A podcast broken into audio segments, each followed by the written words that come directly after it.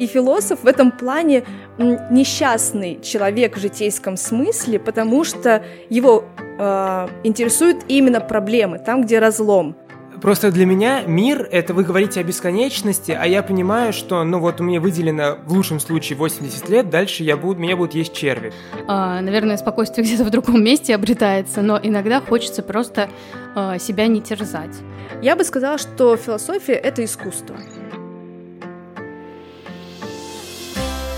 Нет сигнала сети Самое время, чего же мы ждем? Наши пропажи никто не заметит И на Google Maps координат не найдет Нет, нет, нет, нет Нет сигнала сети Самое время, чего же мы ждем? Наши пропажи никто не заметит И на Google Maps координат не найдет Нет, нет, нет Всем привет! С вами подкаст «Нам по пути», и сегодня мы с Вовой не одни. Uh, у нас интересный гость, кандидат философских наук и преподаватель кафедры философии и социально-политических технологий в университете имени Губкина Торопова Анастасия Александровна. Здравствуйте, Анастасия. Да, здравствуйте. Да, надеюсь, что сегодня у нас будет очень интересный подкаст. Поговорим в первую очередь, конечно же, о философии, о философии в кино, о философии в книгах, но и поразгоняем какую-нибудь интересную тему, которая откликается у нас у всех в душе, у нас всех в головах, потому что не каждый день получается посидеть с настоящим философом и пообсуждать какую-нибудь тему. Э, сегодня мы выбрали тему счастья, э, обсудить ее, мы выписали себе парочку высказываний философов, обсудим их. Э, что для вас счастье? Как бы вы ответили на этот вопрос? Ну, когда вы говорите, что для меня счастье, нужно понимать, что я, как и любой человек, раздвоен. Есть я как человек, и есть я как философ.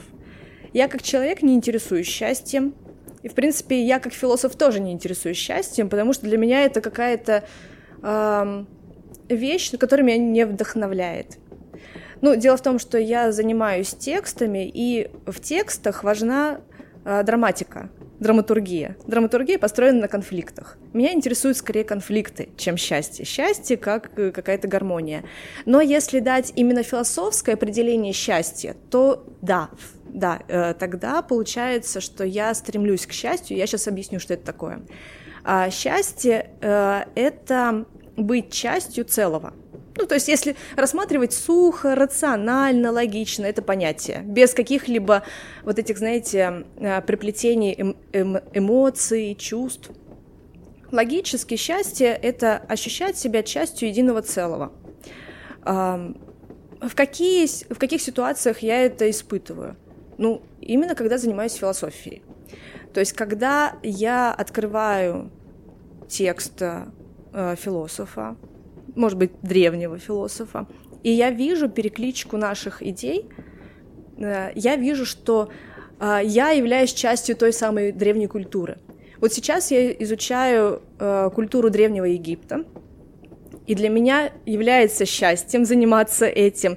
Ну, логически я говорю э, про, про счастье. То есть у меня нету а, как-то трепета, а, дрожи в коленках, э, руках, когда я говорю про счастье. То есть нету, знаете, чувства радости, веселья, какого-то, знаете, э, эмоционального подъема. То есть э, я вполне спокойно, рационально этим занимаюсь, и я в этом состоянии испытываю счастье. То есть я понимаю, что вот я, девушка из 21 века, прикасаюсь к идее, которой более пяти тысяч лет. То есть я как становлюсь частью вот этого большого целого. Вот это для меня счастье, как для философа. Угу. А вы сказали, что счастье для вас, как для человека, не очень интересно. То есть у вас не бывает такого, что вот вы едете в дороге на работу или к друзьям, и так на секундочку задать себе вопрос. У меня счастливая жизнь? Такого вы себе не задаете вопрос? Нет. Нет. А, возможно, это связано с моим мировосприятием. Дело в том, что я а, не воспринимаю современную культуру как счастливую. То есть я не считаю себя человеком, который живет в счастливую эпоху, который может испытать это чувство полноты а, и прикосновения к чему-то большому. Скорее, у меня пессимистическое ощущение, как будто я живу на обломках великой культуры. А, то есть я хожу по кладбищу, а на кладбище как-то не испытываешь чувства счастья. Поразительно. Мы просто говорили с Настей пару подкастов назад о том, что нам кажется, что мы живем в лучшее время, как минимум потому, что у нас э, развита медицина, у нас нет сейчас войн, мобили... Ну, какой-то мобилизации всего населения на Для счастья этого мало. Ну, вполне а... достаточно. Но получается, вы рассматриваете счастье э, только с точки зрения того дела, которым вы занимаетесь. Как будто вам э, только ваша работа и чувство того, что вы прикасаетесь к чему-то большому, к тем, кто когда-то писал историю философии, э, как будто для вас это счастье, которое, по сути, можно иначе назвать удовольствием, правильно? Ваша работа — это ваше счастье. А, нет, я, я, я бы разводила. Дело в том, что часто люди а, соединяют э, два понятия счастье и там наслаждение или удовольствие. Просто я как философ, я склонна к тому, чтобы делать эти самые концептуальные различия. То есть, когда брать похожие понятия, например, счастье и наслаждение, и делать из этих, казалось бы, синонимов а, смысловые антонимы. То есть для меня счастье и, например, когда говорят про наслаждение или удовольствие, а, чаще всего говорят про телесные удовольствия. Ну, чаще всего. То есть мне комфортно. Вот вы тоже сказали про медицину. Медицина — это про телесный комфорт. Я просто как человек, который защитил диссертацию по философии телесности, для меня тема медицины в этом аспекте тоже любопытна. То есть, когда мы говорим о телесном комфорте, о телесной безопасности, мы говорим все-таки именно о теле. А, меня интересует именно душа, интересует, а, если демистифицировать это понятие, то есть как бы снять религиозный налет, там, мифологический, то э, душа, по сути, это мышление, это сознание, которое может соприкасаться с миром идей. То есть вот э, я как здесь платоник, то есть я опираюсь на философию Платона. Да, вы, наверное, уже проходили по курсу философии Платона и знаете, что у него э, картина мира раздвоена. Есть мир вещей, вот этот телесный, чувственный мир, и есть мир идей. В этом плане я платоник. То есть мое, мое счастье заключается в том, чтобы подключаться именно к миру идей. А мир тела меня вообще не интересует. Ну в каком плане? Я поела вкусного вишневого пирога под Твин Пикс, очень лампово получилось, очень душевно, но это не счастье. Мое тело радуется, но это не счастье. То есть, смотрите, а, телесное наслаждение, ну, а, например, есть такое понятие гедонизм. Оно немножко неверно используется, но, по крайней мере, в современном смысле гедонизм — это человек, который наслаждается именно телесными какими-то своими радостями. У меня телесных радостей очень много. Если бы я говорила, что э, именно про телесные радости, то я бы сказала, что я счастливый человек. Я опираюсь именно на нас, наслаждение, на удовольствие. То, что мне не, не приносит удовольствия, я этим не занимаюсь. Если бы я не испытывала удовольствие находиться вместе с вами и беседовать, то есть э, не хотела бы чтобы этот разговор состоялся, я бы не приехала. То есть у меня нет чувства долга, я опираюсь на удовольствие. То есть вот именно как э, телесное существо.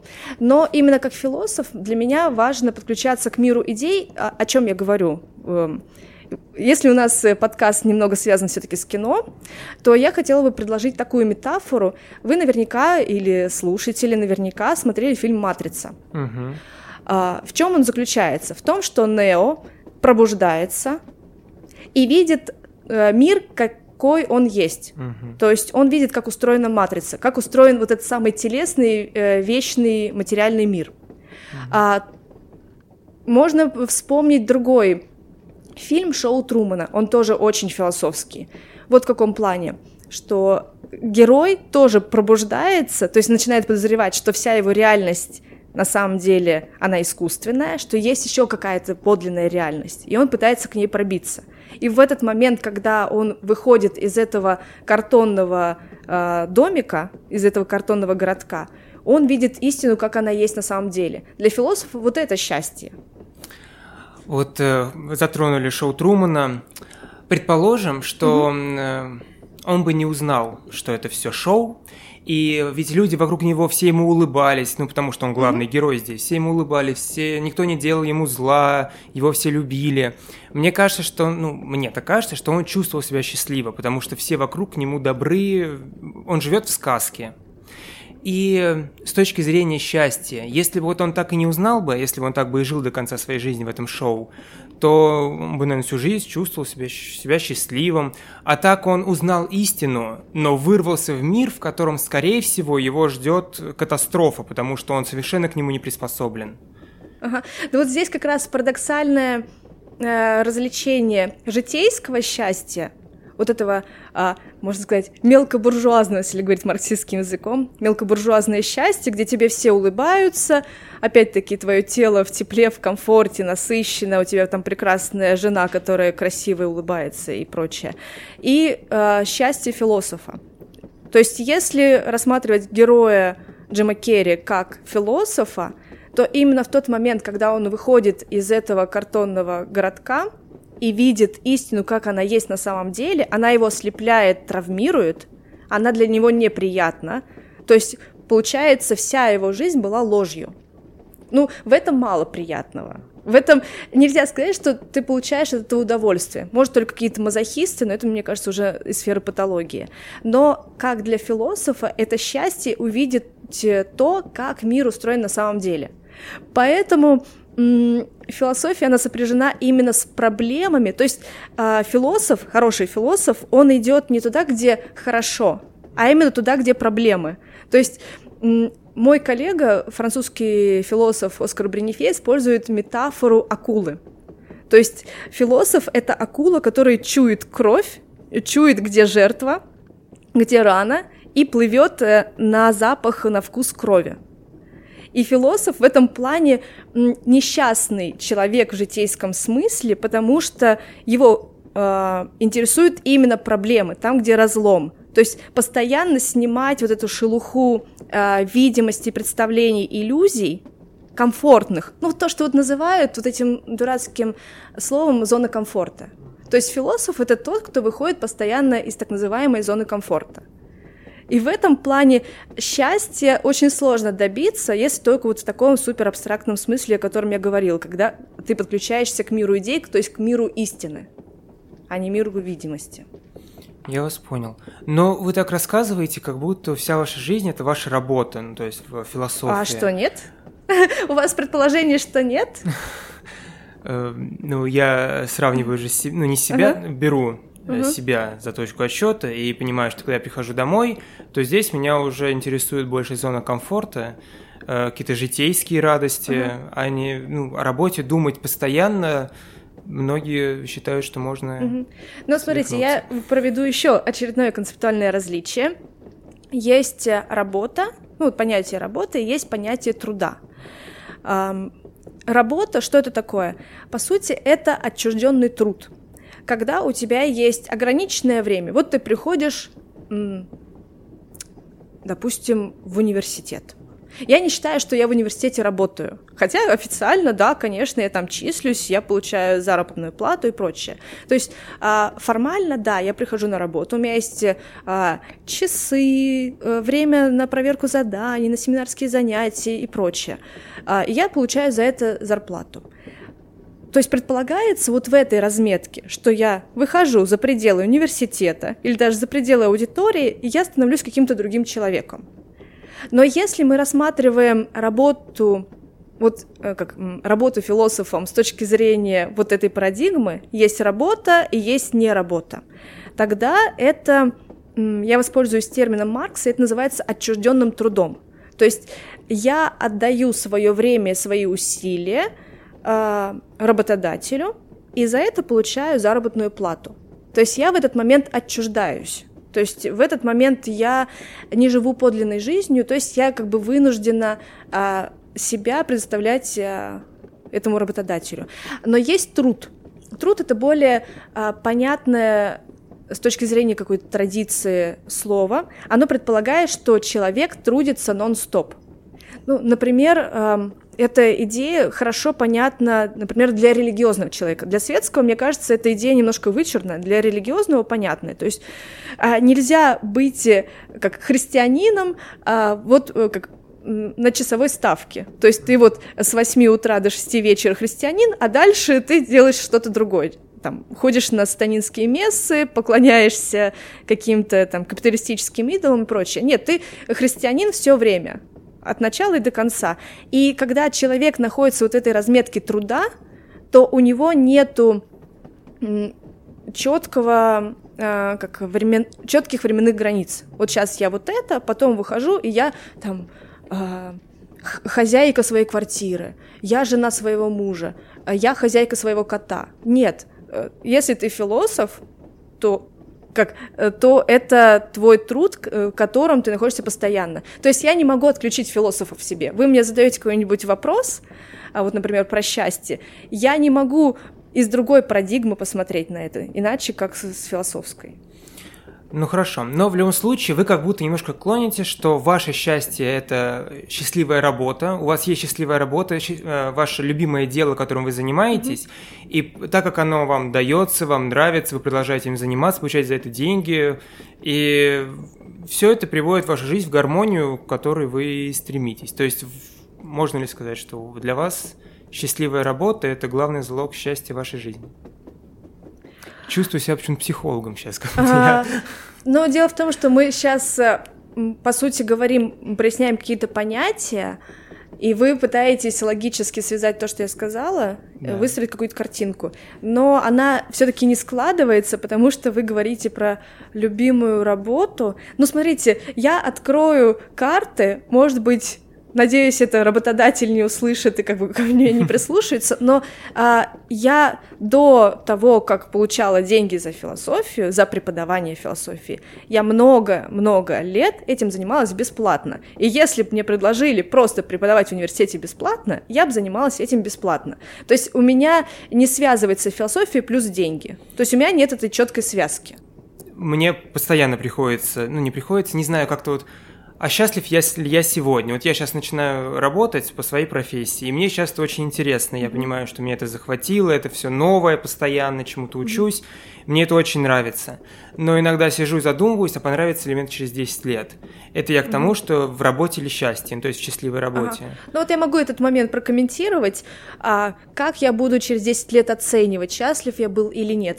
Философ в этом плане в этом плане счастливый человек, потому что если он имеет дело с вечными идеями, то этот вопрос отбрасывается сам собой.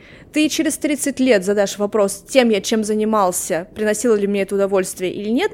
Да, приносило, потому что я имею дело с вечностью, а у вечности нет срока годности. Просто мне кажется, что мы говорим немного на разных языках. Мы с Вовой и вы потому что мы пытаемся выстроить для себя модель счастья, счастливой жизни как бы на земном языке. Возможно, у нас это как-то перекликается с э, категорией удовольствия. Ну, не обязательно не то чтобы сиюминутного удовольствия, там, от вкусной еды, от сериала и так далее, но от той же самой работы, от того, чем мы занимаемся, что мы изучаем и так далее. И чувствуем ли мы себя счастливыми, видим ли мы там улыбку у себя на лице, допустим. Для нас это сложно, для нас сложно оценить степень своего счастья в таких высоких категориях, как это делаете вы, потому что мы не философы, мы рассуждаем немного иначе. Просто для меня мир – это вы говорите о бесконечности, а я понимаю, что, ну вот у меня выделено в лучшем случае 80 лет, дальше я буду, меня будут есть черви. Все, это будет полная чем Добро чернота. пожаловать в философию, там вы будете жить вечно. Да, я просто понимаю, что вот у меня есть 80 лет, дальше думать ну, нет смысла. В лучшем случае мои дети будут обо мне хорошо говорить, и еще неплохо было бы, если бы я что-нибудь оставил в интернете, что какие-нибудь люди захотят какое-нибудь пересмотреть лет через 100. Вряд ли, но мало ли. Вот. И вот это для меня, вот, она конечна. То есть для меня Вселенная не бесконечна. Для меня Вселенная это вот mm-hmm. наш земной шар и мои 80 лет. Mm. И поэтому я стараюсь, но конечно, грустно. Э, грустно, но вот я с этим э, живу, уживаюсь. И, о каком счастье вы можете говорить? А, ну теперь понятно, так если вас сегодня как раз, счастье. смотрите, как бы концепция счастья, она строится на том, что а, что у человека в дефиците. То есть, знаете, есть такая дефицитарная теория, что человек нуждается в том, чего у него нету. То есть, например, когда вы голодны, для вас и черствый хлеб, он ценен. Но как только вы наелись, ну, вот вспомните, например, а, Новый год, как вы готовитесь, готовите эти а, тазы оливье, там селедки под шубой, мандарины и прочее, и вам не разрешают там это есть да, до да. полуночи, потом вы набрасываетесь на эту еду, потому что она для вас ценная, вы уже голодные, злые, вы хотите есть, вы хотите это все праздновать. И когда вы наелись этим, вот буквально там, наверное, ну, второй час ночи, Для вас еда уже не является ценностью, потому что вы сытые. То же самое с счастьем. Возможно, я не интересуюсь счастьем, потому что, если это рефлексировать, я на своем месте. Я занимаюсь тем, что мне нравится, у меня нет дефицита в удовлетворенности. Я думаю, что мы часто еще говорим когда вы говорите про счастье, возможно, речь идет даже не о сиюминутных удовольствиях, а именно удовлетворенности, а, связанном со своей там идентичностью, с тем, как я себя ощущаю, как я общаюсь с другими людьми, как я встроен в социум и так далее. То есть, возможно, меня не интересует эта тема, потому что я уже встроена. То есть я занимаюсь тем, что мне нравится. Локдаун, ну, пожалуйста, я буду заниматься тем, что мне нравится. Не локдаун, нужно общаться с огромным количеством людей, я буду общаться с огромным количеством людей. Меня изолируют от людей там, на необитаемом острове, дайте мне только одну книжку хотя бы, и можно даже без нее, я все равно буду на своем месте. Поэтому меня счастье не интересует. Но тут же, мне кажется, вопрос того, насколько много каждому человеку вообще нужно, а, чтобы быть счастливым. Потому что, возможно, не всем достаточно иметь дело, которое им приносит э, счастье. Допустим, я, мне кажется, человек с огромной претензией и очень нестабильный, и мне постоянно кажется, что мне не хватает этого, этого, мне нужно сделать вот это, чтобы стать лучше здесь, там, сделать это, чтобы стать лучше здесь. Вот это я уже забыла, когда-то знала, мне нужно это возобновить. И это все лишает чувства какой-то полноценности и, соответственно, как следствие, счастья. Потому что для меня важно тоже, чтобы быть счастливой, понять, кто я, что я хочу делать. Мне 22 года, я уже хочу знать, зачем я живу и как мне жить дальше. А, вы просто привели пример того, что счастье связано с понятием дефицита э, и того, что нам всегда нужно то, чего у нас нет. Но если брать какие-то глобальные категории и их включать в понятие того, чего у нас нет, то у нас всегда чего-то нет, и для кого-то нужно допустим, все или очень многое, чтобы чувствовать себя счастливым. Ну вот смотрите, я хотела бы вам предложить такое маленькое задание. А, ну, то, как вы говорите, нужно все. А, я предполагаю, что на самом деле не все. Есть эм, бывает юношеский максимализм, бывает ментальный максимализм хронический, когда человек говорит, я хочу всего, я хочу добиться высот, а, задания попытаться э, перестать мыслить абстрактно. Вот э, приведу, сошлюсь на Гегеля. Это страшный философ, но у него есть очень простая, не страшная мысль. А, он задается вопросом, кто мыслит абстрактно? У него есть такая статья. И как парадоксально, он говорит, что это не философы, а простые люди. То есть, которые любят обобщать, радикализировать. Почему они это любят делать? Потому что они в этот момент не мыслят. То есть, например, когда женщина говорит, а, все мужчины сволочи, она опирается там на какой-то свой личный опыт, в обиде, она говорит окружение. эту ерунду, да, но когда она говорит на эмоциях, она в этот момент отключает мышление. Скорее всего, а, если ее спросить, э, а ваш отец, он тоже сволочь? Он скажет нет, потому что это мой отец. Ну, как бы уже логически вся ее картинка, весь ее карточный домик рушится, потому что она на эмоциях это сказала. А, вы сказали, что я хочу добиться, э, там была э, радикальная форма всего. Было такое? Я не помню, сказала ли я про себя, но я говорила, что да, есть люди, которым... Я, я, это, я это помню. Я сказала, да, или многого. Или много. Или многого, да. То есть, смотрите, задание вам такое, как э, домашнее задание, для того, чтобы вашу жизнь сделать более счастливой. Попытаться конкретизировать, что это такое. Есть всякие м- сомнительные тексты, статьи, связанные там с этими аффирмациями, с исполнением желаний, с какой-то вот этой ерундой, но там есть одно э, мудрое зерно. Э, там говорится о том, что нужно прям конкретизировать, что ты хочешь. А Но, как это сделать? Смотрите, Вы так говорите, как будто это можно посидеть пять минут, подумать и решить для себя. Вы смотрели? Ну, вот можно, мультик... например, от противного. Мультик «Душа». Ой, боже мой.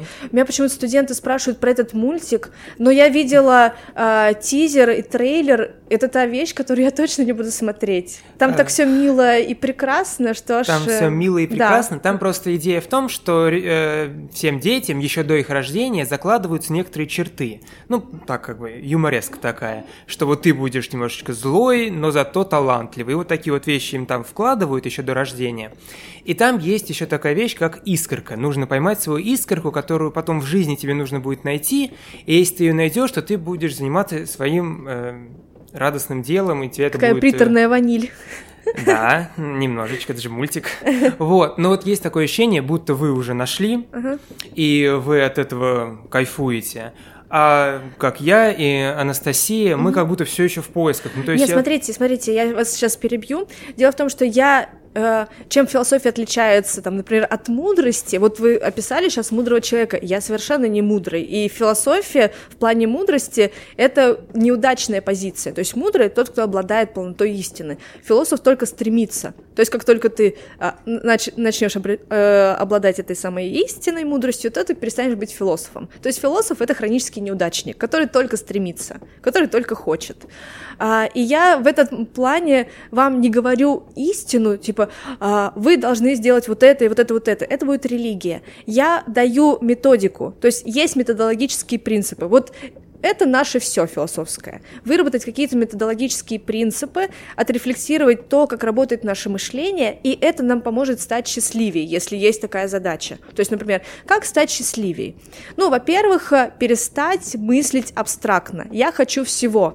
Это сразу проигрышная позиция. Понятное дело, что вы этого не сможете сделать, потому что понятие все включает в себя и быть героиновым наркоманом, и быть просветленным, и быть президентом России и вообще всех стран. То есть чис- чистая логика.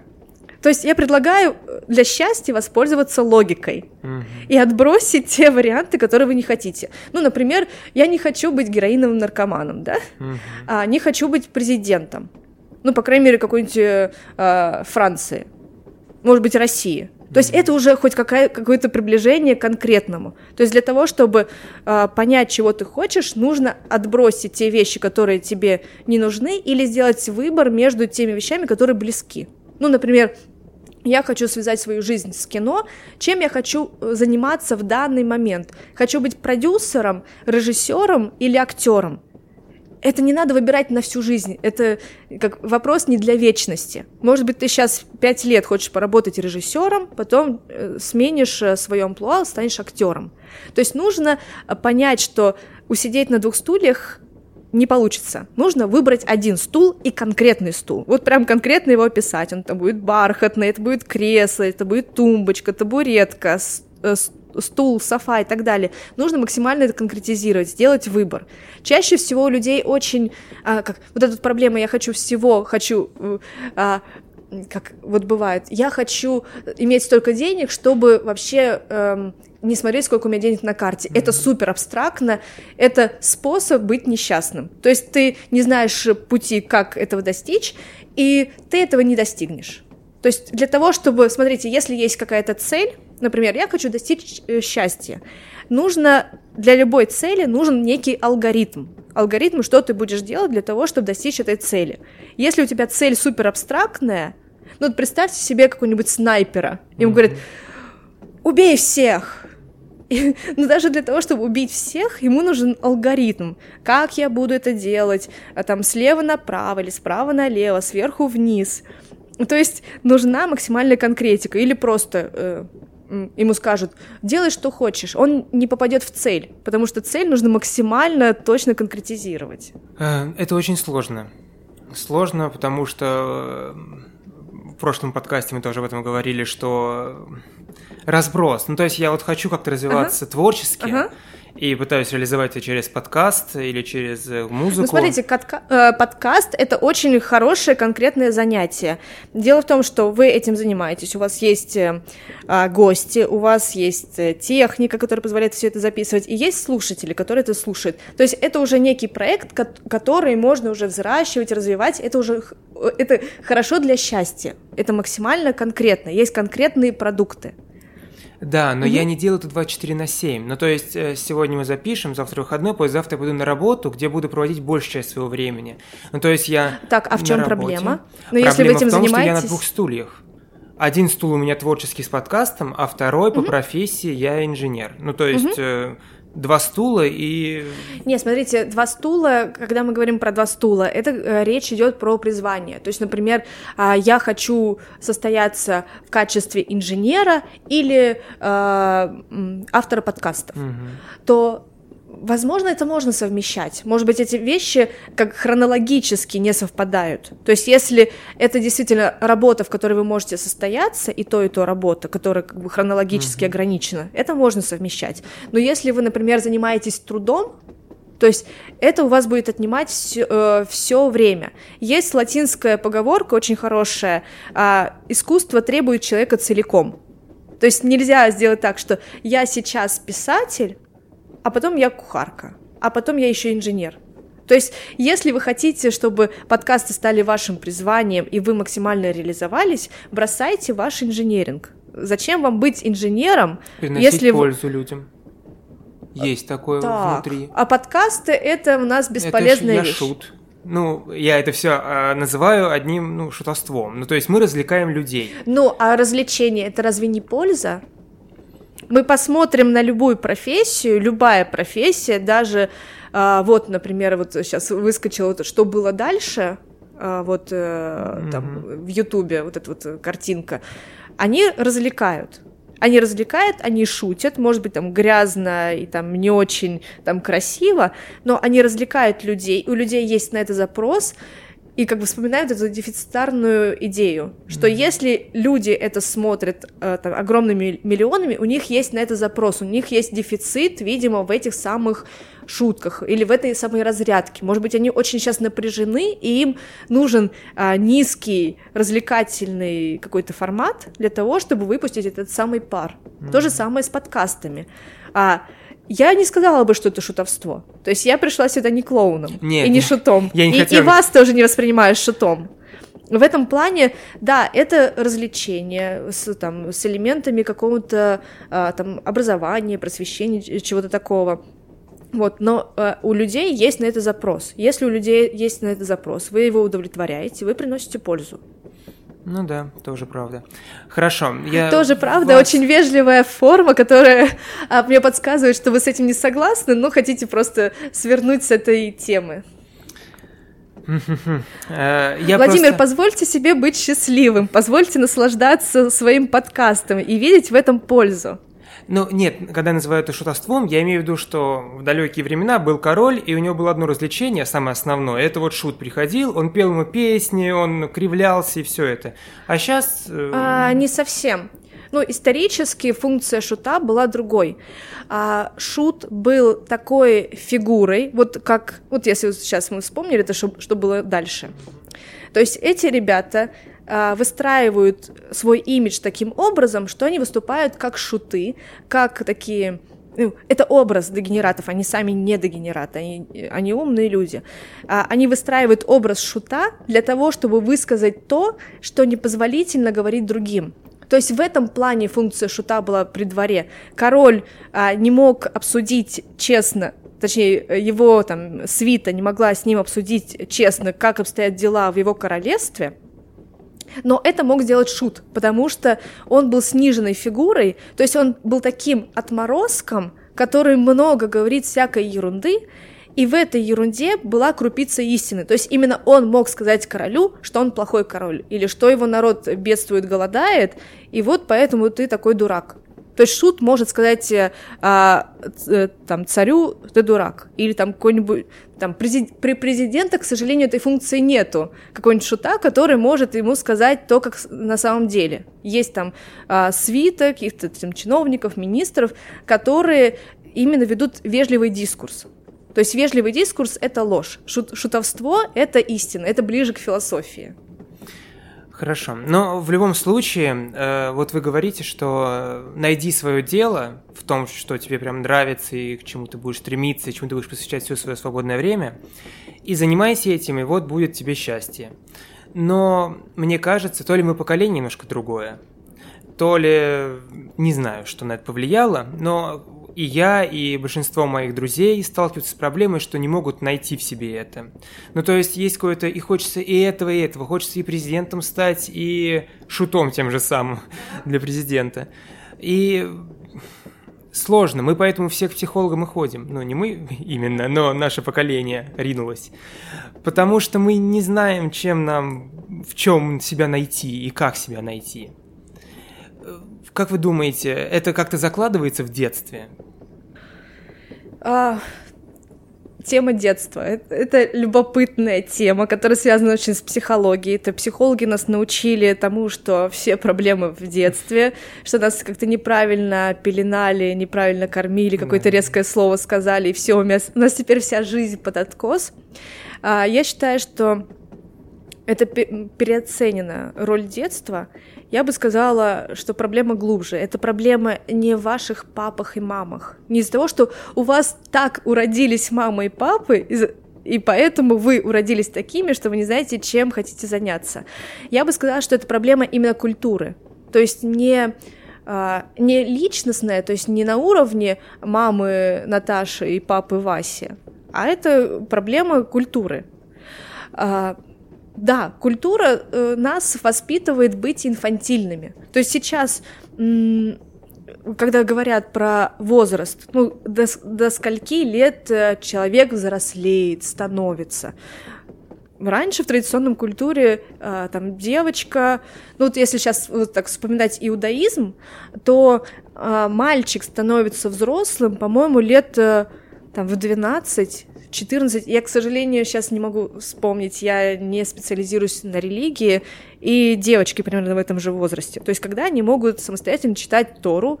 А что значит читать Тору? Это означает, что они могут самостоятельно выстраивать отношения с Богом и с, с другими людьми. Все, они уже в 14 лет состоялись как взрослые люди или там какое-нибудь африканское племя, человек прошел инициацию, ребенок прошел инициацию, и он, после, если выжил, то он становится взрослым. Не выжил, ну и бог с ним.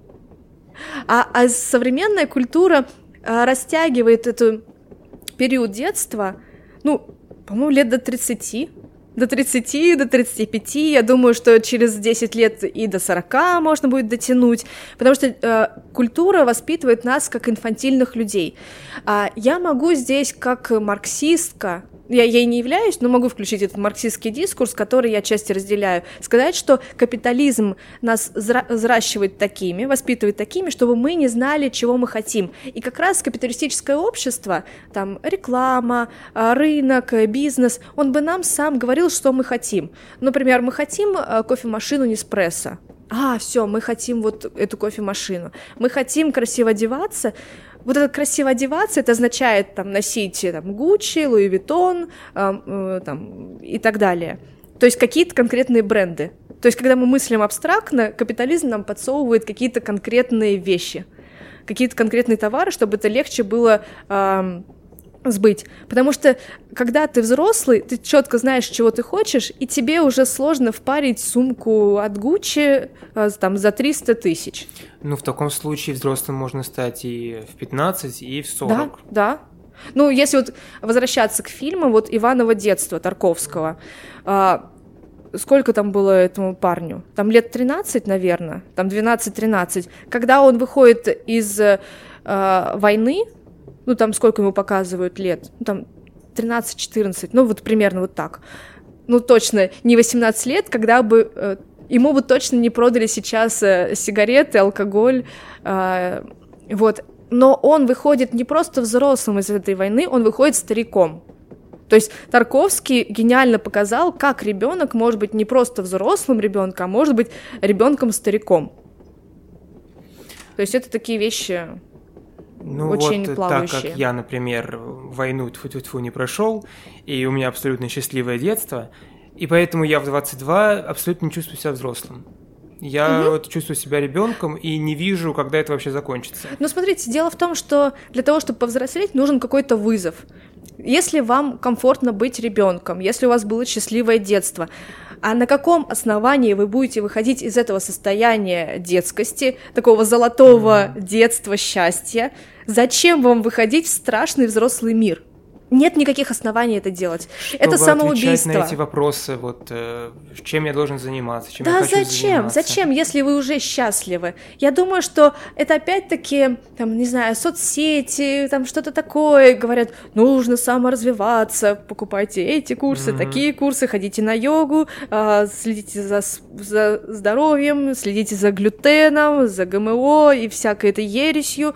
То есть, опять-таки, если у тебя счастливое детство, и твои родители обеспечили условия таким образом, что ты можешь пребывать в этом самом золотом детстве, любой здравомыслящий человек не будет выходить из этого состояния, потому что он не будет двигаться от счастья к несчастью. В этом-то и главная проблема, что для того, чтобы сделать что-то классное, что-то великое, возможно, даже чтобы сделать свою жизнь счастливее, порой нужно сначала сделать ее хуже, чтобы выйти из зоны комфорта и потом такой тихой сапою идти к своему счастью. Давайте подведем небольшой итог всего нашего этого блока про счастье. Все-таки я определенно хочу сказать, что в любом случае счастье не в цели, счастье в пути. Э, одно дело представлять себя на сцене Олимпийского, и то, как это будет круто. Другое дело обожать момент записи, обожать э, сам момент, э, моменты производства. Именно из этого рождается счастливая работа и счастливая жизнь. Мне очень нравится, что Настя притихла. Хочу у тебя спросить, что для тебя счастье напоследок?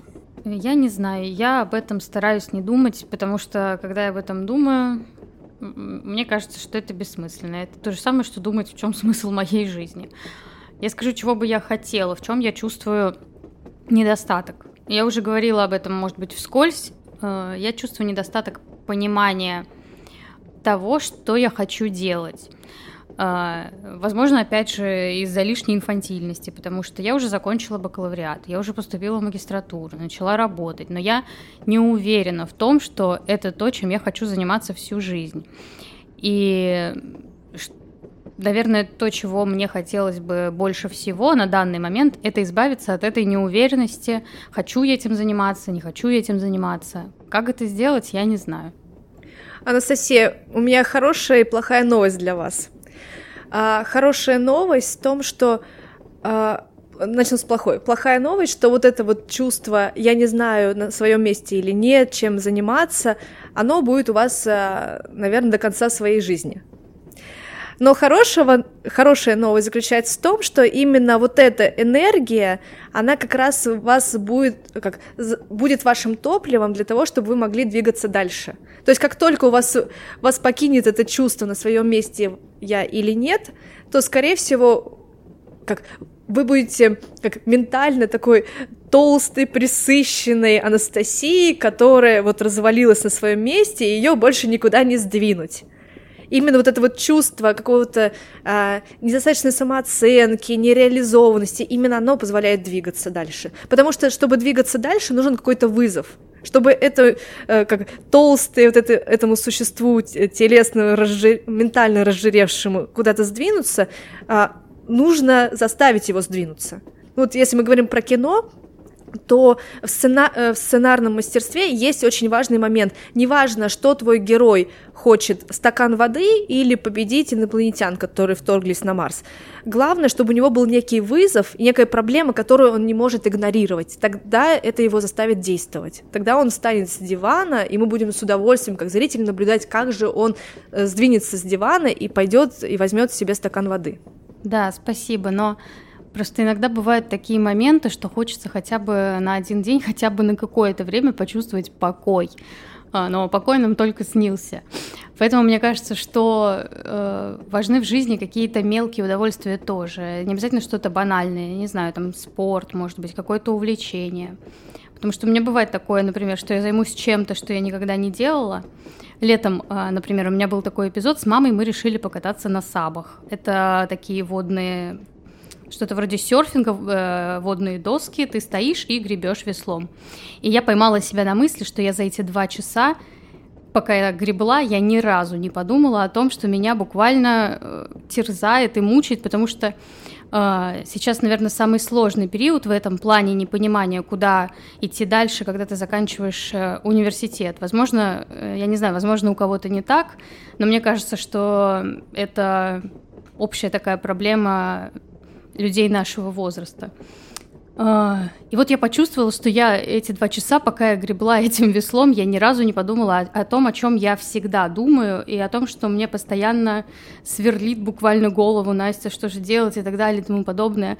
Поэтому иногда хочется, конечно, чтобы я понимаю, что э, это мотивация, это то, что движет, что жизнь это не э, постоянное пребывание в спокойствии, в состоянии покоя. Э, наверное, спокойствие где-то в другом месте обретается, но иногда хочется просто э, себя не терзать.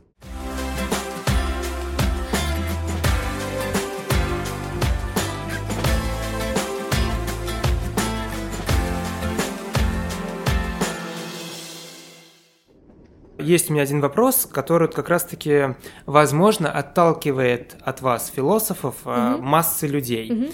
Это ваш боюсь сказать слово птичий, он как будто оскорбительный, птичий язык. Ну, я поняла, То да, есть о чем вы говорите. Юристы специально окружили себя своими словечками, чтобы ага. обычный человек ничего не понял в налогах, ага. и чтобы нанимал юриста. Да. А вы, философы, тоже пишете так, и иногда, как мне кажется, пишете специально посложнее, ага. чтобы проявить немножечко долю снобизма. Ага. Мы вот... Есть этот самый момент. Ну, если вы обратили внимание, если я вводила какие-то термины и каких-то персоналей, то я это делала максимально аккуратно, Надеюсь, я не говорила на птичьем языке. Ну, такая профессиональная склонность есть действительно. Особенно она есть у людей, у начинающих философов, у тех, кто поступил на философию. Mm-hmm. И для того, чтобы закрепить свою идентичность как философа, человек начинает э, зубрить этот птичий язык к месту, не к месту. И со многими философами, ну, например, я могу там, их читать, но я понимаю, что, ну, там, продираешься через их статью, которая написана на этом самом птичьем языке, и можно отличить хороший птичий язык, mm-hmm. то есть, э, и плохой. То есть, смотрите, плохой птичий язык — это э, скорее подражание философской мысли. Я подражаю великим, они писали витиевато, ну, например, философы 20 века, постмодернисты, там, например, Делес. Он пишет супер непонятно, я хочу быть философом, значит, я буду писать тоже супер непонятно. И многие этим дорожат своим вот этим непонятным языком. Когда я начинаю выходить на простой язык, типа объясни своими словами, дай определение, у человека сразу возникает дикое сопротивление, Типа, нет, так нельзя, это профанация, это опошление, вульгаризация. Но, скорее всего, просто если человек даже захочет это сделать, он не сможет, потому что за, этой, за этим птичьим языком пустота. Но есть так называемый птичий профессиональный язык, в котором действительно очень много а, терминов, категорий, концептов, ссылок на другие теории — да, я это читаю без, без снобизма. Может быть, у меня повышается, конечно, самооценка, что я понимаю, о какой теории идет речь, о какой концепции и прочее. Есть узкая литература, как, э, литература философская именно для узких специалистов, которому нужно, наверное, знать даже не то, чтобы э, не только историю философии, нужно э, знать определенные концепции, нужно знать язык. Потому что есть такие тексты, вот, например, я писала статью по философии тела, экотехнии, вот раз начинается птичий язык, концепция экотехнии, вы так киваете, как будто знаете, что это такое. Yeah. А, вот есть концепция экотехнии Жан, Жак-Люка Нанси. Вот недавно этот французский философ скончался, он такой старенький. Кстати, философы очень долго живут. Это такой интересный факт.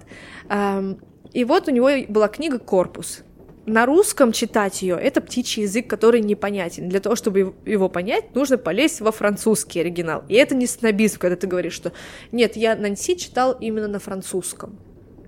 У некоторых есть этот снобизм, но у некоторых есть вот эта функциональная вещь, что нужно знать язык, чтобы продраться через эти смыслы. Потому что латынь гораздо более понятна часто, чем, э, чем русский. Вот мы как раз с Владимиром говорили до начала подкаста про Twin Peaks. И я как сноб говорю, нет, третий сезон не смотрите в русском переводе, потому что там уничтожаются все смыслы. Но там реально, я смотрела первый сезон, когда он выходил на ТВ-3, когда он только вышел на русском. Это был полный бред. То есть, точнее, это был абсурдизм. Абсурдизм э, — это бессмыслица, то есть отсутствие смысла. А Линч — это сюрреалист. То есть это наличие смысла из и обычного здраво, э, как здравого человеческого логического, и плюс еще там какие-то мистические оттенки. Но об этом, я думаю, мы потом поговорим. Вот, то есть Линча тоже, третий сезон, нужно смотреть именно на английском, чтобы улавливать эти самые смыслы. Переводческая философская литература э, без оригинала часто она написана птичьим языком, потому что пытаются какие-то оттенки смыслов передать, а вместо этого еще больше запутывают. Еще, что мешает познать философию, это преподаватели.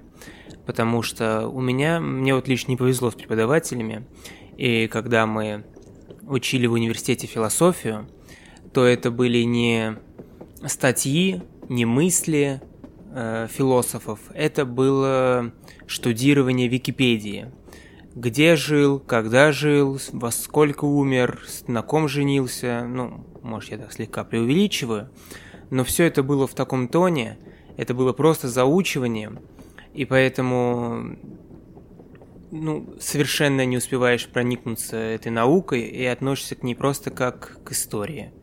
И это довольно сильно отталкивает, потому что я думаю, что большинство из моей группы просто а, ждали, когда же наконец-таки этот курс закончится. А, да, это большая проблема, потому что я думаю, что это даже не только с философией, а вообще целиком с образованием. Просто есть, опять-таки, несколько типов преподавателей. Кто-то кому-то интересен свой предмет, и он его просто как насилует любовью к своему предмету. Ребят, это же так классно, здорово, почему вы не любите, это же так здорово. Но не дает никаких ключей к пониманию этого. Ну, то есть вы просто подключитесь к моей любви, и давайте мы вместе будем любить Платона. Так не получается. Другой тип людей, а, другие, другой тип преподавателей, которые у которых, не знаю, настолько низкая самооценка и слабая идентичность, что они занимаются не образованием, а пытаются за счет студентов э, повысить свою самооценку. Ну, например, те преподаватели, которые э, постоянно студентов ругают вот причем именно как не ругают, не в плане критики показать на какие-то слабые места, а именно вот прям опускают. Вот, вот бывает такое, что как бы специально подковырнуть, задеть человека, что вот показать, что он вообще ничего не, не может, не знает. И дети приходят потом травмированными тем, что постоянно извиняются. То есть а, человек тянет руку, я говорю, да, пожалуйста, извините, у меня вопрос. Сразу возникает вопрос, за что вы извиняете? Что это за клуб садомазохистов таких? Типа я на стороне садистов госпожи Доминатрикс, которые там с кнутом требуют от вас мышления и любви к философии. Нет. А, у меня другой подход к студентам. Я понимаю, что для технарей философия это не супер классный э, актуальный предмет, и поэтому мы прокачиваем те вещи, которые универсальны для любого человека, даже если он работает патологоанатомом и общается по большей части только с мертвецами, все равно для него важна риторика, а, правильная речь, логически связанная, аргументированная. То есть мы прокачиваем эти самые навыки которые потом пригодятся. А, конечно, мы это э, рассматриваем еще на э, материале истории философии. И многим э, какие-то философы, ну, вообще не заходят. Ну, например, средневековая философия — это какой-то кромешный ад. Отличить реалистов от, минали... от номиналистов, считать, что вот этот стакан — это только название стакана, или есть реальная какая-то сущность стакана, для них это как бы вообще, ну, вот, вот мимо кассы. А, есть темы, которые связаны там с насилием, с сексуальностью, с властью, там с красотой, с этикой. Есть темы, которые их задев... ну, действительно интересуют и задевают. А, мы с вами уже успели слегка так э, обменяться какими-то тезисами по поводу того, что философия это наука или нет. Угу. И я, как с преподавателем по философии у меня на втором курсе, кажется, угу. мы об этом спорили, но Тогда мы не пришли к общему мнению. Вот. У меня почему, почему я считаю, что философия это не особо наука, потому что нету определенного вопроса, на который философия может дать конкретный ответ.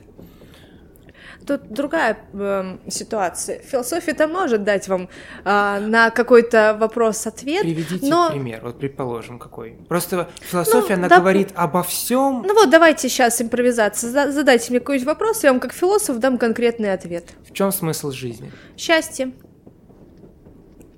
Это С, будет ваша точка зрения. Не, нет, Здесь будет сидеть другой смотрите. философ, он скажет другое. Да, да. А наука, она же дает один определенный Вот, смотрите, ответ. я как раз вот про, про угу. то, что я хочу как раз скорректировать ваш вопрос, что как вашу идею, что философы не дают конкретные ответы. Да, они дают, но эти ответы будут разными, и у них будет разная аргументация. Поэтому я считаю, что философия не, не поэтому, как бы это плохая логическая связка. То есть я считаю, что философия это не наука, потому что, во-первых, а, и как бы для меня это хорошо. То есть, когда э, многие начинают говорить, что философия это наука, и начинают слюной брызгать, что типа да, да, это наука, э, как будто есть ценность быть наукой. Я не вижу это, никакой ценности, чтобы философия претендовала на научность. Для меня это как бы для меня наука более ограничена, чем философия. Я сейчас поясню, почему философия это не наука.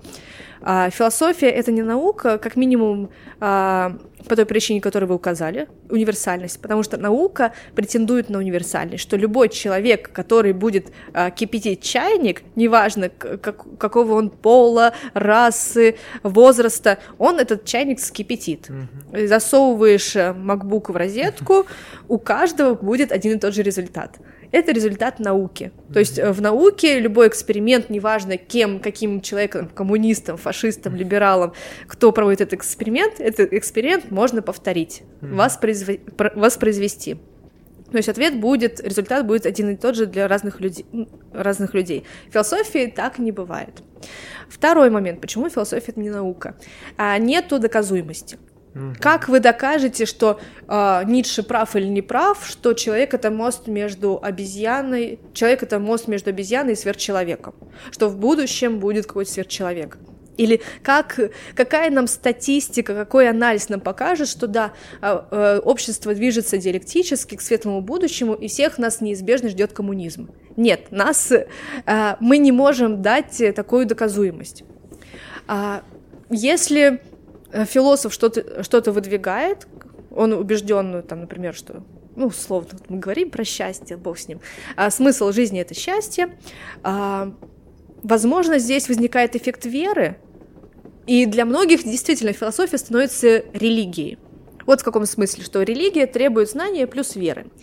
А многие философы занимаются тем, что исследуют какую-то э, философию досконально, какую-то историю идей. Вот они там 50 лет занимаются блаженным Августином, и они все знают про этого блаженного Августина.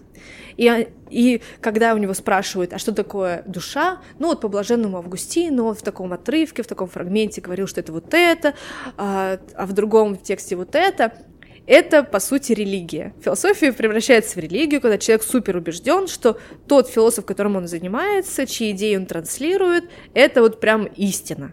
Вот я обожаю философию Маркса, но я очень не люблю марксистов, потому что марксисты чаще всего, чаще всего, не все, чаще всего оголтелые. То есть они начинают вот, как знаете, как одержимые вот в фильмах ужасов, из человека покидает свое сознание, и через него начинают транслироваться идеи Маркса, и там еще и Гегель, и тебя начинают постоянно экзаменовать, и постоянно высказывать эти тезисы э, марксистские.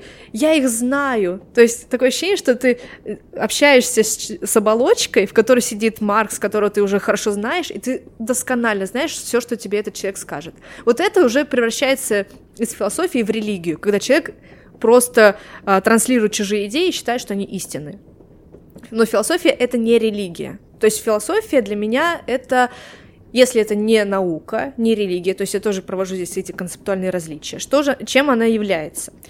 Если здесь э, нет доказуемости, но нет веры, нужно искать какой-то баланс, потому что есть и то, и другое. То есть нет доказуемости, как в науке, но есть убедительность. Ну, там, например, теория аргументации на этом основаны аргументы там, к авторитету, к здравому смыслу. То есть философ, когда говорит какую-то идею, он ее постоянно подкрепляет, он пишет там тома книг для того, чтобы аргументировать свою идею.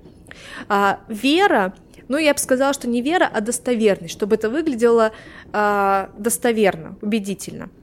Я бы сказала, что философия — это искусство. Потому что искусство да, она тоже требует э, человека целиком, и философия тоже требует человека целиком. То есть ты не можешь сейчас мыслить философски, можешь мыслить не философски. Хотя бывают такие преподаватели, такие философы, которым это удается. Снимать с себя эту маску супергероя-философа, а там остается какой-то просто мелкобуржуазный человек, который любит э, чай с сахаром и э, просто хочет новые теплые сапоги, чтобы ноги не промокали. Ну да, есть вот такие. Вот, но а, искусство, оно в, э, с чем работает? оно работает э, с тонким балансом, с нахождением гармонии.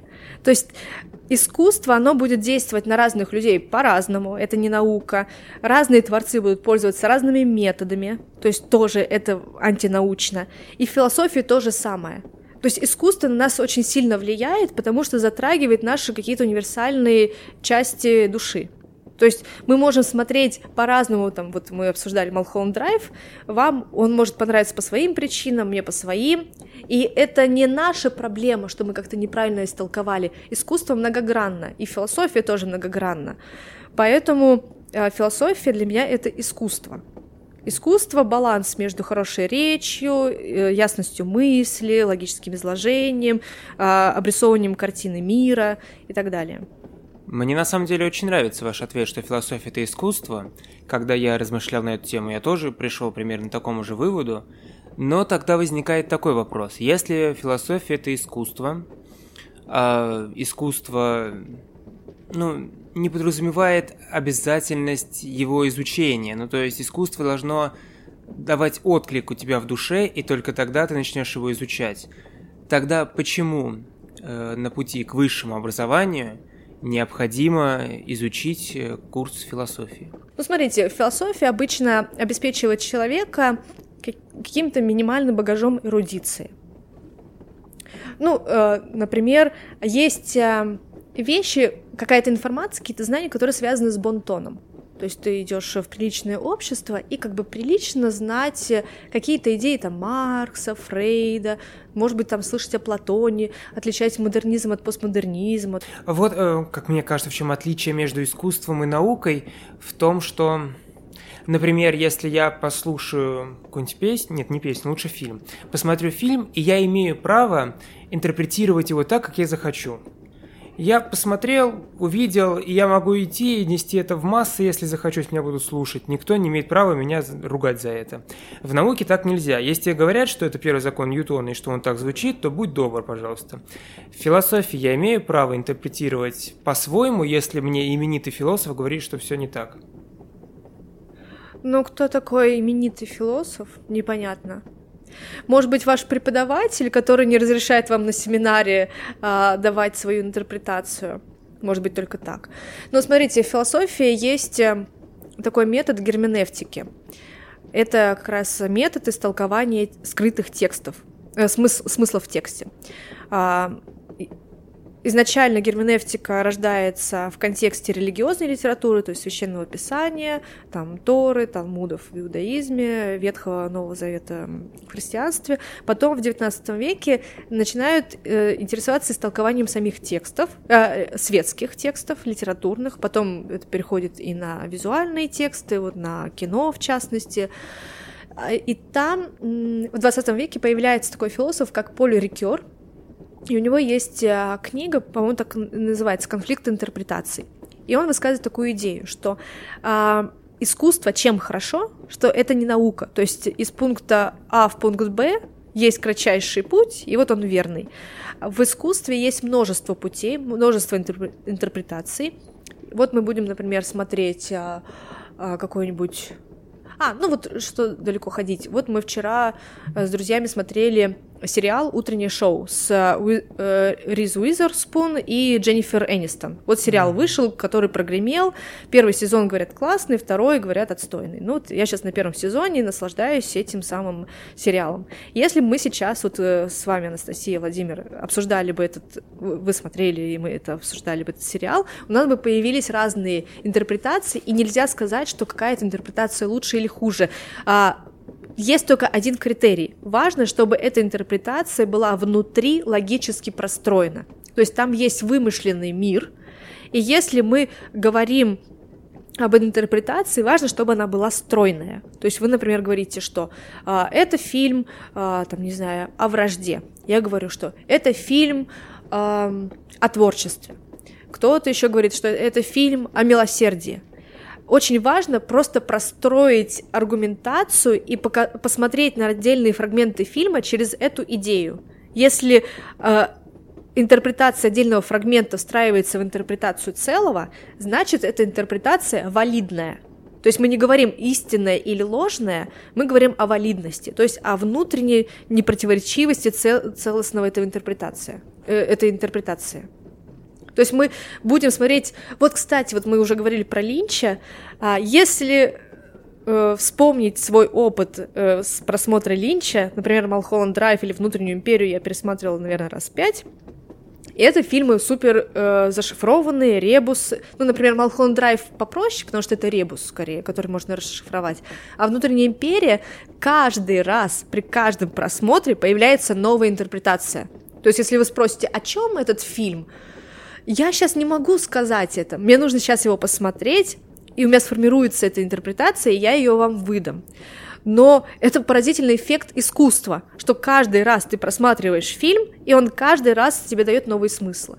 Смотришь Тарантино, вот почему некоторые фильмы э, мы пересматриваем по множеству раз, потому что мы находим все новое, новое, новое. Мы видим разные э, идеи, разные смыслы каждый раз. Вот так работает хорошее искусство. Да, я с вами То же согласен. самое с философскими книгами. Вот, и э, именно поэтому искусство, наверное, притягивает к себе людей, потому что если я смотрю «Космическую Одиссею», и если я понял ее по-своему, то, ну, ко мне нет претензий. Ну, как понял, вот как я всегда говорю, что режиссер что-то внес туда, неважно что. Что ты взял оттуда, все твое, иди и радуйся. Да, смотрите, это, э, это называется концепцией смерти автора. В 20 веке французский структуралист, философ Ролан Барт а, выдвинул скандальную идею, которая до сих пор звучит так, а как же смерть автора, что это такое? Смерть автора заключается в том, что как только автор создает какое-то произведение, оно от него отчуждается и живет самостоятельной жизнью. И нам в этом плане плевать на этот школьный вопрос, что думал автор. Что автор хотел сказать? Это самый бредовый вопрос, который можно задать, анализируя эм, произведение искусства. Потому что нам, честно говоря, все равно, что он хотел этим сказать. У нас вот уже есть это существо, с которым мы должны работать. Мы должны отрезать эту самую пуповину автора и произведений и рассматривать его как самостоятельное целое. А вот в философии так можно? Если я прочитаю работу философа, я могу отрезать философа и рассматривать его, вот что я понял из этой книги? Да, дело в том, что текст, он многогранен, он многословен. Вы можете взять одну фразу, да, она вырвана из контекста, она вырвана из контекста истории и философии, и вы можете ее интерпретировать. Мож... Вот мы такое делаем. Э, Берем какое-то предложение, какое-то высказывание философа и интерпретируем только из того, что написано в этом предложении. Дело в том, что да, это будет не полная герменевтика, то есть это вы не познаете всего там автора и прочее, но не надо быть жадным. Начните с одного предложения, потом начните с одного абзаца. То есть один абзац прочесть и разобраться в нем это очень много. Это много часов работы. Вот мы с философами, у нас есть такой формат летней философской школы, две недели в палаточном лагере, нас человек 15-17, мы читаем Канта, один абзац, в лучшем случае абзац, мне кажется, одно предложение. На одно предложение уходит полтора часа где-то. Это чтобы в нем разобраться. Ну, представьте себе, сколько времени уйдет разобраться во всей книге. То есть, смотрите, нужно просто расставлять приоритеты, что вам хочется. А быть эрудированным, ну да, тогда прочтите Википедии про Иммануила Канта, про критику чистого разума, найдите какой-нибудь краткий пересказ, вы будете эрудированным. Если вы хотите разобраться в Канте, нужна герменевтика, нужно уметь интерпретировать его тексты. Можно достать, достаточно одной фразы для начала. Или там двух идей, например, которые в начале и в конце. Неважно. То есть это просто речь о масштабе. Хорошо, а подскажите, как вы пришли к философии? Наверняка первым делом была какая-то определенная литература, и как вы полюбили эту литературу, ее читать и ее изучать? Я пришла к философии через чудо, потому что вся социальная среда, в которой я жила, она не располагала к тому, чтобы я занималась философией и а, интересовалась этой самой литературой. Дело в том, что с- когда было лето с 9 по 10 класс, я временно, вот на это летний, летний период записалась а, в кружок по ИЗО, по изобразительному искусству, для того, чтобы там людей подготавливали для поступления в, ну, как бы на художественное, художественное училище, художественный университет, чтобы ты умел там выстраивать композицию, работать э, там ну, с какими-то базовыми инструментами. Вот, и у нас был такой преподаватель, который, ну, я бы сказала, это человек с аурой. То есть как будто у него огромный багаж всего, что он вот такой, как из, из мира, из не этого мира. Вот, я помню, что так, он общался с какой-то студенткой, и она ему посоветовала, а, точнее, не посоветовала, они начали говорить про «Мелкий бес» э, Федора Сологуба, вот про этот роман. Я думаю, что за «Мелкий бес», что такое, они так это обсуждают, и вот как бы я зацепилась за эту самую ауру этого преподавателя, это как бы наложилось «Мелкий бес», я люблю хорроры, бес, там вот этот преподаватель, и вот начала читать. И так совпало, я не знаю, возможно, это не совпадение. А, я в этот момент слушала советский андеграунд, рок, Майкл Науменко и всякое такое. И вот появи, появилось в то время как бы интернет, такой как бы, ну, не то, что безлимитный, в Волгограде нет, это был не безлимитный. А, и я вышла случайно через аквариум на имя Сергея Курехина. Я не знаю, вы mm-hmm. слышали такого или нет? Курехин. Это музыкальный деятель, создатель поп-механики. Он был композитором, пианистом, режиссером, актером. Он придумал саундтрек к фильму «Господин оформитель». Кстати, сейчас выходит ремейк «Господина оформителя» с его же музыкой. Ну, в общем, я музыкой особо не интересовалась, у меня дегенеративные, примитивные музыкальные вкусы. Вот, но меня очень зацепил Сергей Курехин, скорее не его музыка, она была очень авангардная, постмодернистская, вообще хаотичная, вот что-то ближе к Янису, к Синакису, что-то вообще, как бы, какой-то шум, но мне очень интересно было слушать его интервью, точнее, там, э, читать, слушать и прочее, и для меня вот этот человек, чью музыку я совершенно не понимаю, он меня через интервью пробил, то есть он давал интервью каким-то журналам, и он там э, упоминал и Канта, и Гусаря, и Хайдегера, и множество всяких... Короче, э, Сергей Курехин стал для меня порталом вообще в иной мир, и такое ощущение, что я сидела в тюрьме, вот у меня там школа, после школы я не люблю учиться и не хочу работать, и не хочу быть содержанкой, и вообще непонятно, чем я хочу быть, хочу просто читать, наверное, что-то читать, вот.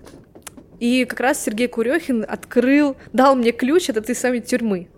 И вот как бы Сергей Курехин для меня вот это вот та фигура, которая открыла совершенно новый мир. Как бы в мире, который как бы известный, обыденный, скучный, неинтересный, и вот вдруг открылось что-то новое. Как бы мир заиграл совершенно новыми красками. То есть цвет из иных миров, если процитировать э, фильм по Лавкрафту, который вышел вот в позапрошлом году. Ну вот вас э, к философии привел не философ, а вообще, как вы считаете, философ обязан быть с высшим образованием? А, это будет снобизмом, но я скажу, что да, это должен быть именно профессиональный философ. Не, смотрите, есть какие-то самородки, скорее всего, которые могут это самостоятельно изучить, но я таких не знаю. То есть люди могут называться там философами, и вот я хорошо подводку абсолют, хорошо говорю про Шпенглера, я прочел Маркса, вот я философ. Есть и такие экземпляры, но чаще всего это фрики. А где грань между философской мыслью и просто умной мыслью? Ну, не умной, просто не обязательно каждая философская мысль, mm-hmm. она умная. Для кого как, каждому это, это что-то свое. Mm-hmm. Если я завтра напишу книгу, в которой вот буду рассуждать о счастье, о смысле жизни. Угу. Я же не стану философом из этой нет. книги. А где вот... Вот вы скажете «нет», потому что у тебя глупые мысли. Я скажу «а вы не доросли». Ну, смотрите, есть ум, ну, давайте сходить от противного. У кого есть умные мысли? Ну, например, а, в Библии очень много мудрых э, вещей, истинных, но это не философия. А, философия — это во-первых, не обладание истиной, ну, начнем с этого, а стремление к ней. И поэтому, если ты ей не обладаешь, ну, как бы, а, религиозный гуру может тебе сказать, что а, свет есть истина. Думаю, о, все, я, я познал, что это такое. Там не нужны аргументации, не нужны никакие аргументы. Вот ты сидишь а, на колень, как у ног своего учителя, он тебе говорит это, и все, никакой аргументации не нужно, потому что аргументация, что это какой-то способ убеждения в своей правоте. Гуру, в которого верят, Ему не надо ничего доказывать, он просто говорит, вещает ту самую мудрость, все. Ты как бы его ученик веришь и следуешь его словам, либо не веришь, но ты не его ученик. В философии э, есть об- обязательно вот эта логическая сторона. Есть некий тезис, некая идея, и есть э, обязательно аргументация. Почему эта идея истина? Или, например, э, что вообще выделяет Э, там, любую, там, именно философскую идею от любой другой умной идеи, которой там тоже есть аргумент, потому что, там, например, политики, когда высказываются, у них тоже есть аргументы. А в философии есть такая изюминка, такой эксклюзив, который нету в других науках. То есть чем, например, отличается социальная философия от социологии, а социальный философ, он всегда мыслит о том, как он мыслит. Вот это как раз эксклюзив философии.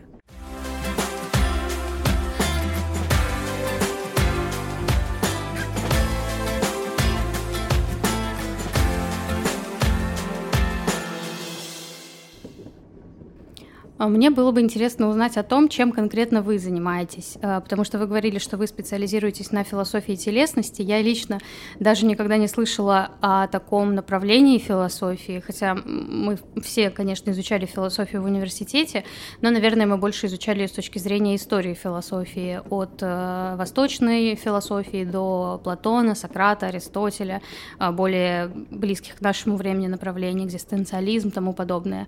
Философия телесности ценности это то, что, э, мне кажется, не настолько на слуху, я никогда об этом не слышала, а, поэтому хотелось бы узнать поподробнее об этом. Я правильно понимаю, что философия телесности — это какое-то более современное направление?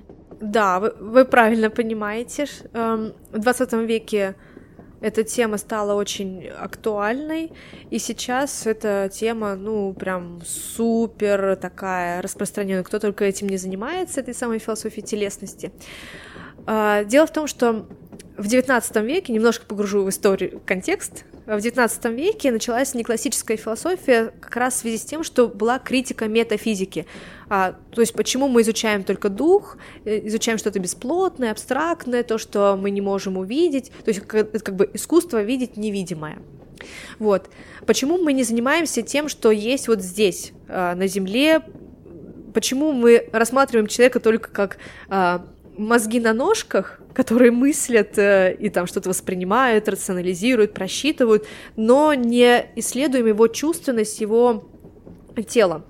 И вот как раз, э, начиная, по-моему, с Фридриха Ницше примерно, там, с начинается так называемая реабилитация телесного, когда возникает идея, о, а что если нам посмотреть на человека не только на его мышление, но посмотреть на его мышление и тело? Типа, как они друг с другом связаны? То есть, по сути, древнегреческая идея о том, что э, душа и тело связаны, потом в новое время пресеклась, когда Декарт сказал, что ну, тело это одно, оно живет по своим законам, физическим законам, а душа по другим законам. Ну, вот мы их различим, они как бы две разные субстанции, то есть два разных начала, которые не пресекаются, они там параллельны. И вот, собственно, человек начинает э, с этого времени интересоваться только сознанием, мышлением, психикой, ментальностью, телом не интересуется. И Фрейд э, открывает такой момент, что мы подавляем наши телесные желания а, в угоду наших идеалов. То есть то, о чем мы мыслим, что там человек должен быть э, моральным, нравственно чистым, прекрасно себя вести, э, держать себя в узде, отсюда возникают неврозы. То есть тело начинает, как животная часть в человеке, начинает сопротивляться. То есть это, можно сказать, э, э, такой зверь, которого держат в подвале, вот этот разум держит в подвале, ни в коем случае э, не выходи, не позорь меня. Я чистый, прекрасный, умный, рациональный человек, но это бессознательно, как зверь начинает неистовать неистовствовать и биться из этого подземелья, пытается вырваться, если оно прорывается, возникает невроз. Там у человека начинается там, шизофрения, а, кататония и прочие психические сдвиги. То есть его кукушка начинает плыть вообще капитально из-за того, что человек просто игнорировал это самое интересное начало. И философы задумываются, о, а что если это тело не игнорировать, а попытаться его тоже осмыслить? И вот начинается интересные, интересные философское приключение, как же вернуть человеку восприятие своего тела. возникает философия тела Марселя Мо, э, Марс, ой, Мер, э, извините, Мерлопонти, ну, там, у Мосса, да, возникает идея, там, телесности. Короче, начинает рассматривать тело с точки зрения культуры. Там, например, медики хорошо изучили тело, патологоанатомы, э, там, физики, химики и прочее. С телом, как бы, с физической оболочкой разобрались, но наше тело — это же не просто физическая вещь, природная вещь. А, я ввожу понятие телесности для того, чтобы показать, что это именно образ, образ тела. То есть это уже ментальная конструкция. То есть тело — природная вещь, телесность — ментальная конструкция, а, которая фиксирует то, что телесность — это культурный конструкт. То есть мы все, э, наше тело, то, как мы выглядим, наша внешность, а, вся она социально сконструирована. Наш макияж, наше представление о том, как должны выглядеть глаза, как они должны быть посажены, а, прическа, одежда, а, наша посадка, жесты, почему я там я сильно жестикулирую, кто-то менее жестикулирует. То есть все это социально обусловлено. И вот тут в 20 веке как бы напали на золотую жилу о, а что если э, как бы рассматривать тело как социальный конструкт, как оно создается, кто его там субъекты, кто его авторы. И вот я, собственно, этим а, диссертацией и занимаюсь. И вот в книге продолжаю это развивать, там, например, рассматривать... А, у меня есть раздел «Философия моды», то есть э, рассматривать, как э, модельеры именно как художники создают образ тела. То есть тело это как болванка, из которого можно сделать все, что угодно. Из мужского тела женское, из женского мужское, агендерное, то есть вообще бесполое. Наоборот, усилить этот самый пол, как, например, это в Травести шоу или там, если вы смотрели сериал Pose про драг-квин, драг-эстетику, э, ну, советую, рекомендую, вот как раз про а, такую тусовку 80-х годов, связанную с людьми, которые, у которых дисморфия. Ну, это как психи... Э, медицинский термин. Люди, которые не принимают свой пол, которые считают, что родились в другом поле. А по сути, эм, ну, это считается как болезнь, то есть медицинский термин, который обозначает болезнь. Но для них это не болезнь, что, ну да, это вот моя проблема, что я мальчик, а родился в теле девочки. И э, там вот э, главные персонажи этого э, сериала мужчины, темнокожие, темнокожие мужчины переодеваются в женщин, и конфликт возникает того, как общество их принимает или не принимает. То есть, э, по сути, возникает такая дикая ситуация, что от того, какие у тебя сексуальные предпочтения, от этого зависит то, как общество будет к тебе относиться не, не от того, какой ты хороший человек или плохой, а просто из твоих сексуальных предпочтений. И как бы сериал на этом строится. Ну и вообще это эстетика. Вот, то есть э, тут вопросов много, в философии телесности можно вообще с разных коридоров заходить, от моды до фильмов ужасов и так далее. Ну, это очень интересно, потому что это уже похоже не на чистую философию, как э, мы ее привыкли видеть, воспринимать и представлять себе, да, а, возможно, даже на синтез философии с э, чем-то еще, с социологией, э, с психологией, с идеями квир, гендерной политики и так далее. Это кажется очень современной философией. Я бы, да, сказала, что современная философия, она отступает на эти чужие почвы, но я все-таки остаюсь в рамках философии, потому что э, я занимаюсь кейс-анализом. То есть я беру конкретные кейсы, ну, вот, например, какой-нибудь э, модный показ от э, дома Гуччи, где выступают там агендеры, вот эта вот одежда, и я ее воспринимаю одежду как знак, и я анализирую эти самые знаки. Э, это как бы чистая философия. Просто с новыми какими-то методами. Какие есть э, самые знаковые в этой области философы, которых можно открыть, почитать угу. обычному человеку? А, самому обычному можно почитать Мишеля Фуко «Надзирать и наказывать». Это самый, по-моему, простой текст по философии телесности. Ну, он как бы не напрямую про телесность, но там очень много именно про тело. Как оно муштруется, почему а, дисциплина связана с насилием и так далее. Вот. У Мишеля Фуко есть еще история сексуальности, тоже связана напрямую с телом. А, Марсель Мосс, у него есть небольшой текст техники себя. А, есть а, Нанси, про которого я говорила, но это очень зубодробительный текст и на русском, и на, на французском. Есть хороший Джудит Батлер, вот хорошая исследовательница, вот она как раз вот представитель гендерной теории о том, что наше тело перформативно. Ну, есть... А, просто есть такие авторы, которых я как бы могу э, упомянуть снобистски, но я понимаю, что это тексты не для широкой аудитории, их очень сложно читать. Хорошо. Э, совсем скоро уже наша станция, поэтому нужно подводить какие-нибудь итоги. Во-первых, мне очень приятно общаться с человеком, который настолько вдохновлен с наукой, работой, которой он занимается. Э, вам удалось за эти полтора часа меня слегка заинтересовать, э, вплоть до того, что сегодня вечером открыть какую-нибудь книгу, статью, э, прочитать, поразмыслить.